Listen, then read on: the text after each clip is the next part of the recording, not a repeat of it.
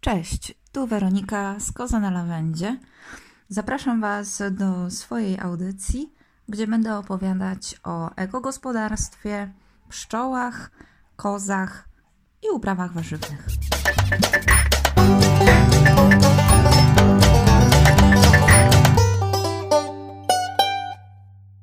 Cześć! Dzisiaj mam dla Was kogoś specjalnego.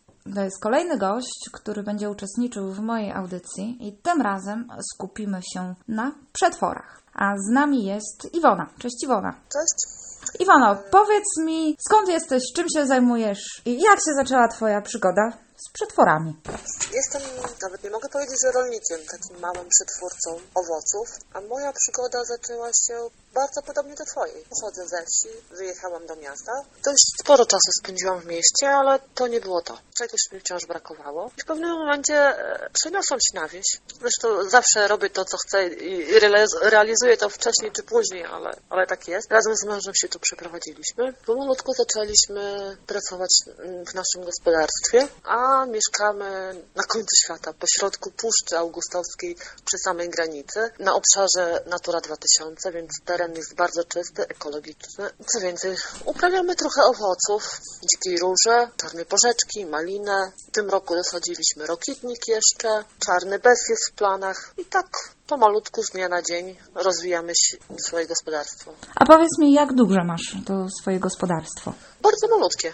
Bardzo malutkie. W sumie łącznie może będzie, albo i nie będzie ze dwa hektary. Jest dużo pracy, czy, czy nie ma dużo pracy na takim areale? Powiem tak, wszystko zależy od tego, co się robi. Ja staram się wybierać e, rośliny takie, które nie wymagają za dużo pielęgnacji, opieki.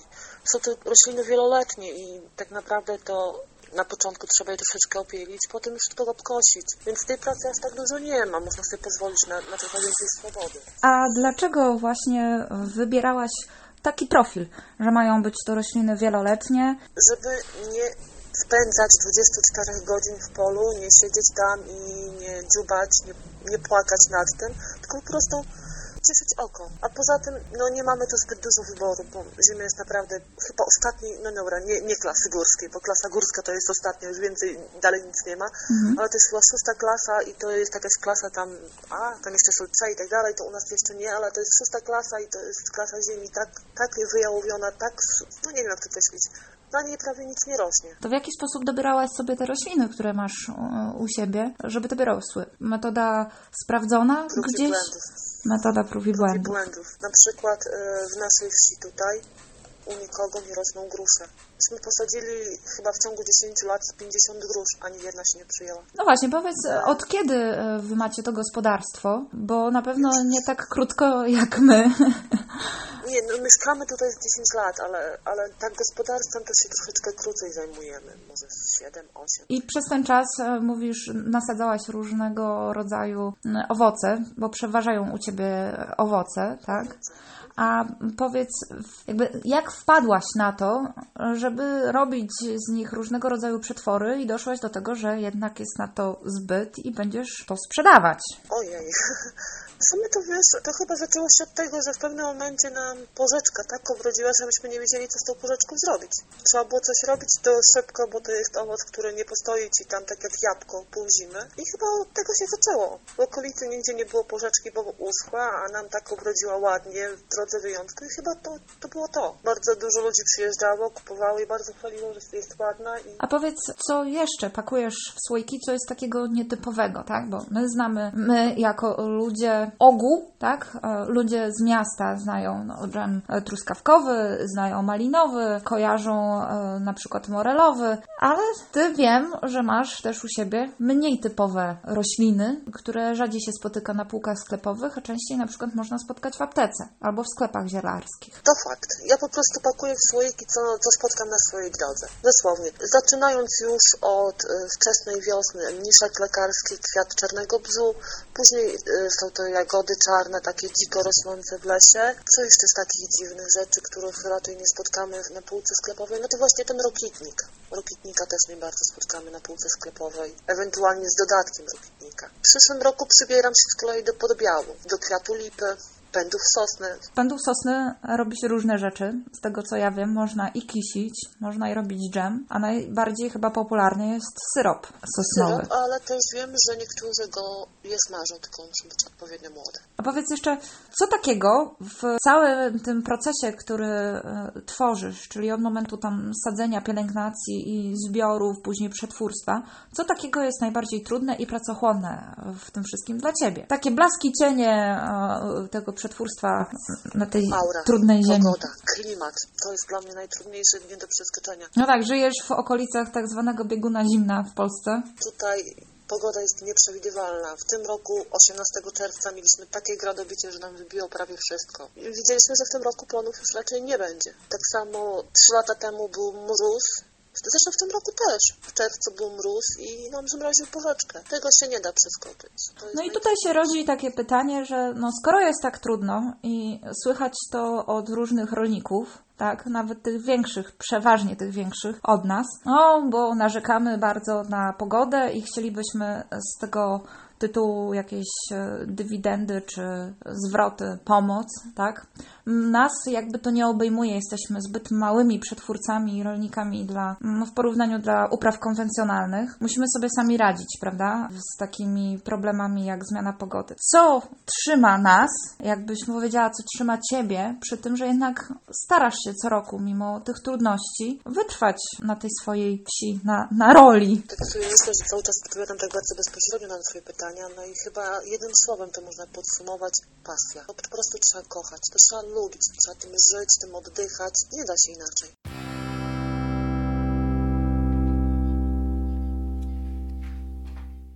A co byś powiedziała takiej osobie, która ma zamiar się przeprowadzić na wieś i też marzy jej się, że będzie robiła swoje własne powidła? Czy miałabyś jakąś taką złotą radę, albo mogłabyś coś podpowiedzieć? Bo wiadomo, że dużo osób wrzuca, powiedzmy na Instagram czy na Facebook, piękne zdjęcia. Jest to wszystko kolorowe, aż tak, że wieś jest piękna i cudowna, ale same wiemy, że to są raczej krótkie momenty, które bardzo mocno cieszą i są wytchnieniem. A co ty byś powiedziała takiej osobie, która chce się przenieść do jakiejś tam puszczy, do lasu, na wieś i zacząć produkować te swoje dżemiki, przetwory? Dla takiej osoby doradzić. Przede wszystkim, żeby dała sobie czas.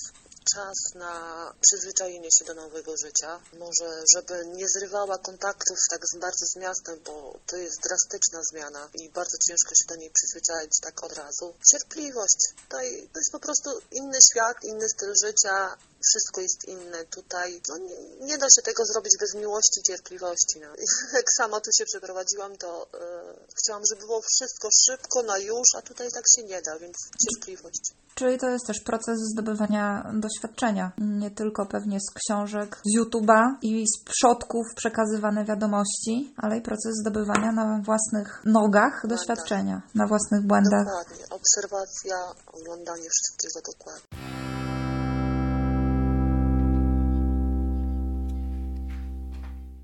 Wróćmy jeszcze na chwilę do tych słoików, do przetworów, które robisz. Czy masz coś takiego, taki jakiś wyrób, który naprawdę e, lubisz i na który czekasz, że bardzo chętnie go wyprodukujesz? Albo jakiś taki e, limitowaną edycję czegoś, coś co sprawdzone jest u ciebie? To jest taki mój nektar z rokitnikiem. Robię go z mniszka lekarskiego czarnego bzu i właśnie rokitnika. To jest niesamowite, bo nawet nie wiem jak to opisać, nie wiem jak to powiedzieć. Niesamowity jest pod tym względem, że ja go sobie robię później do picia z wodą. Jak go piję, a nie piję go co, za każdym razem, nie piję go codziennie i bez przerwy, to nie potrzebuję kawy. Jest niesamowity. Niesamowicie działa na organizm. No właśnie, możesz Potrzebuję- powiedzieć coś o, o jego właściwościach, prócz takich pobudzających. Rokitnik wiem, że ma bardzo dużo witaminy C. E, ale nie tylko. Dużo minerałów, ogólnie wszystkich witamin i jest boga, bogatym źródłem kwasów omega. I nie tylko omega-3, różnych omega. Z pestek i ogólnie z owoców tworzy się olej rokitnikowy, który naprawdę jest, e, skład ma porównywalny do olei z na przykład z wątroby rekina. A jest alternatywą dla osób, które no, nie spożywają mięsa. Jest rewelacyjny pod tym względem. No faktycznie, jeszcze chciałam wrócić do, wrócić do tych minerałów w rokitniku, bo faktycznie jest bardzo dużo. Ten rokitnik jest polecany dla osób, które są po operacjach różnego rodzaju, naprawdę wdzięczających chorobach, stawiają człowieka na nogi.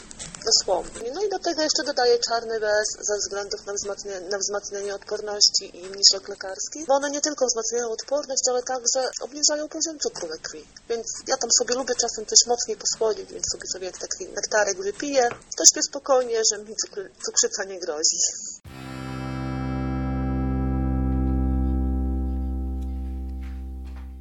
Powiedz komuś, kto chciałby sobie sam zrobić, ale no, mieszka w mieście, potrafi pójść na rynek i kupić jakieś owoce. Czy to jest trudne? I no, sama mówisz, jakiś czas temu przeprowadziłaś się na wieś musiałaś się tego nauczyć. Czy to jest trudne? Bo czasem ja się spotykam z osobami, które są przerażone, jeżeli mają coś włożyć do słoika i zamknąć to i po prostu nie mają pojęcia, jak to zrobić. Zrobienie czegoś do słoika jest naprawdę proste, zwłaszcza jeżeli dysponujemy naprawdę prostymi składnikami. No tutaj mam na przykład, nie wiem, jabłko i cukier, wodę i takimi rzeczami operujemy. To nie jest zrobienie tortu, kiedy musisz upiec biszkopty i tak dalej. To jest prosta rzecz. Myjesz, obierasz, rozdrabniasz, kładziesz do słoika, zasypujesz cukrem, wekujesz, nie wiem, zalewałeś wodą. To wszystko jest naprawdę proste. No, co może się najgorszego zdarzyć, że coś ci się przypali, źle się zamknie słoik, to nie jest skomplikowane, to jest prosta rzecz. Nie jest kotlet de volaille, że ci się rozwali, rozpłynie i tak dalej. No najwyżej albo jest... spleśnieje, albo sfermentuje, prawda? Ale no, no, tak, to takie rzeczy się zdarzają, zwłaszcza, że no, czasami przez naszą nieuwagę to już jest taka troszeczkę tam inna sprawa, bo na przykład mokra, mokra pokrywka powoduje, że pleśnieją nam przetwory, źle zakręcony słoik też powoduje, więc jest troszeczkę na przykład wyszczerbiony albo, nie wiem, zalany wodą, czy nawet syropem i to już powoduje takie rzeczy. Ale jeżeli pilnujemy takich rzeczy i wycieramy te pokrywki i tak dalej, to, to, to nie ma prawa splaśnić. Po prostu nie ma prawa. To jest najczęściej coś, jak nie wychodzi, to jest nasza wina. Okej, okay, my znamy ten proces od kuchni i to dosłownie, ale dla kogoś, kto nas pewnie słucha, wydaje się, o Jezu, a to słoiki trzeba kupić, a to nakrętki wymyć, a to coś tam jeszcze uprażyć tego. Czy ogólnie jest to coś trudnego, długi, żmudny proces? To nie jest trudne, naprawdę, no tylko trzeba sobie zrobić schemacik i działać według, według schematu, no.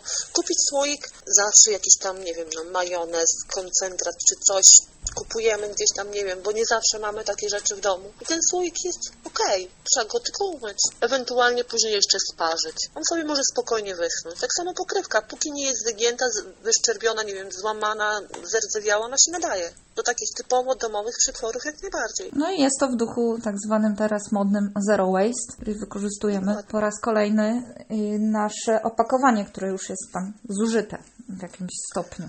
To naprawdę nie wymaga aż tak dużo pracy. No dobra, nie oszukujmy się. Jeżeli kupisz sobie 50 kg jabłek i będziesz chciała przerobić na raz, no to, to to zajmie czasu. Ale to nie ma sensu robienie takiej ilości na raz. Wystarczy sobie kupić 3, 2, 3 kg, zrobić porcję z 4-5 słoiczków i za jakiś czas powtórzyć sytuację. Po co się pakować w coś, no co po prostu nas wykończy.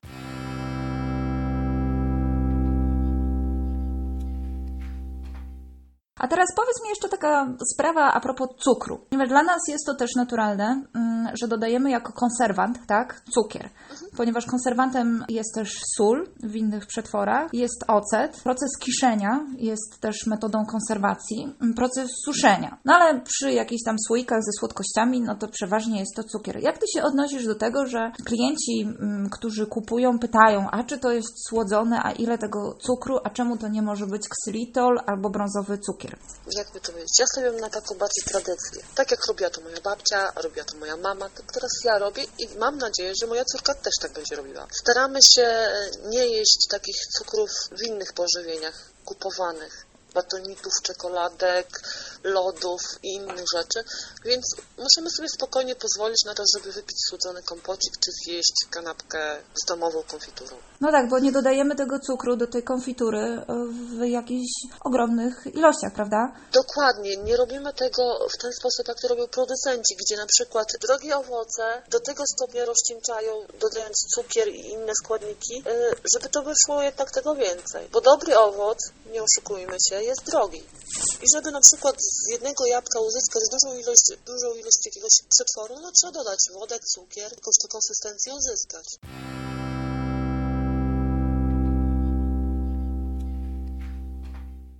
Masz jakiś taki schemat, który um, opracowujesz i jest on, trzyma, trzymasz się go na stałe, bo tak robią też duże firmy, tak, bo jest to łatwiej mieć opracowaną procedurę, żeby wszystkie składniki się zgadzały. Czy robisz właśnie tak, jak już wspomniałaś po części, tak jak robiły to babcie, mama, że próbujesz, bo u mnie jest coś takiego, że niby jest ten schemat, którego się trzymam, mam przepisy, wiem co w którym momencie, kiedy i jak dodać, ale ja zawsze sprawdzam, jaki smak mają te owoce i ile muszę dodać na przykład tego cukru. Czy u Ciebie też te proporcje się zmieniają? Robisz to na smak? Robię to też na smak. Ty tak mówisz, mam swoje te e, podstawowe przepisy, ale zawsze, zawsze tak jak mówisz, próbuję i jak coś, to dosypuję dosypuję tego cukru gorzej, jak tego cukru okazuje się, że jest za dużo. Wtedy się robi problem. Smak owoców zmienia się każdego roku. Pomimo, że to jest ta sama odmiana, ona może mieć inny smak w tym roku, a inny w następnym, ze względu właśnie na pogodę. Ciepłe i deszczowe lata owoce będą soczyste i słodkie. Kiedy jest chłodno i mało deszczu, owoce będą cierpkie i suche. Dlatego, dlatego tak jak mówisz, smak to przede wszystkim. Czyli trzeba próbować. Sprawdzić, spróbować, sprawdzić. Nie da się tego zrobić tak na oko. Dokładnie. Nawet jeżeli jest nawet jeżeli masz przepis, że kilogram tego, kilogram tego, zawsze trzeba spróbować. Dokładnie. I wtedy można modyfikować i nie bać się modyfikacji, prawda? Trzeba Oczywiście. próbować. Ja uważam, że eksperymenty w kuchni są jak najbardziej pożądane. Zapisywać sobie warto, co się zrobiło w danym roku i w jakich proporcjach, ale przede wszystkim smak. Nośnie eksperymentów. Dlatego nie kupujmy od razu tam 50 kg jabłek, tylko kupmy dwa sprawdźmy, jak to będzie wyglądało. Zróbmy sobie z jednego kilograma taki, taki sposób, a z drugiego kilograma w taki sposób. Zobaczymy, co będzie lepiej smakowało. Trzeba, trzeba sprawdzać, trzeba smakować i sprawdzać. Także wszystkim naszym słuchaczom, którzy mają ochotę poeksperymentować i nie boją się, teraz jest najlepszy czas na to, aby właśnie zakupić jabłka, gruszki, są jeszcze jakieś końcówki śliwek. Winogrona są w tej chwili. A właśnie, winogrona. No właśnie, czy ty też zamykasz w słoiki takie powiedzmy egzotyczne rzeczy? No bo cytryn u nas czy mandarynek nie dostaniemy. Czy tylko skupiasz się na tej własnej produkcji? W tej chwili jeszcze nie mam egzotycznych owoców, ale się przymierzam do brzosk. Takich może nietypowo takich e, tropikalnych, ale są takie nektarynki, które rosną w naszym klimacie. No i tak jak mówiłam, jak się uprę, to zrobię. Czyli też nie masz jakby stałej, czy masz stałą ofertę, którą proponujesz? Czy to jest po prostu zależne od sezonowości? Od sezonu od sezonu zależy jaki sezon. Tak jak mówię, przyjdzie taka pogoda, wymrowi wszystko, no i wtedy zostaję z rozłożonymi rękoma, bo nie mam kompletnie nic. Czy wspierasz się wtedy jakimiś zakupami od znajomych rolników, od sąsiadów, którzy coś tam mają? Nie, nie. Staram się wykorzystywać to, co rośnie wokół. Zawsze gdzieś tam jakieś e, leśne jagody można nazbierać. E, syrop z miszka, bo on zawsze, zawsze kwitnie. Może mniej, mniej go jest, ale zawsze jest. Staram się wykorzystywać to, co jest w koło. Nie szukać nigdzie więcej. Super. Fajnie. Dziękuję Ci bardzo za rozmowę i mam nadzieję, że zachęcimy albo zachęciłyśmy już naszych słuchaczy do tego, aby właśnie poeksperymentowali, coś sobie sami zamknęli w słoiki. Warto, naprawdę warto.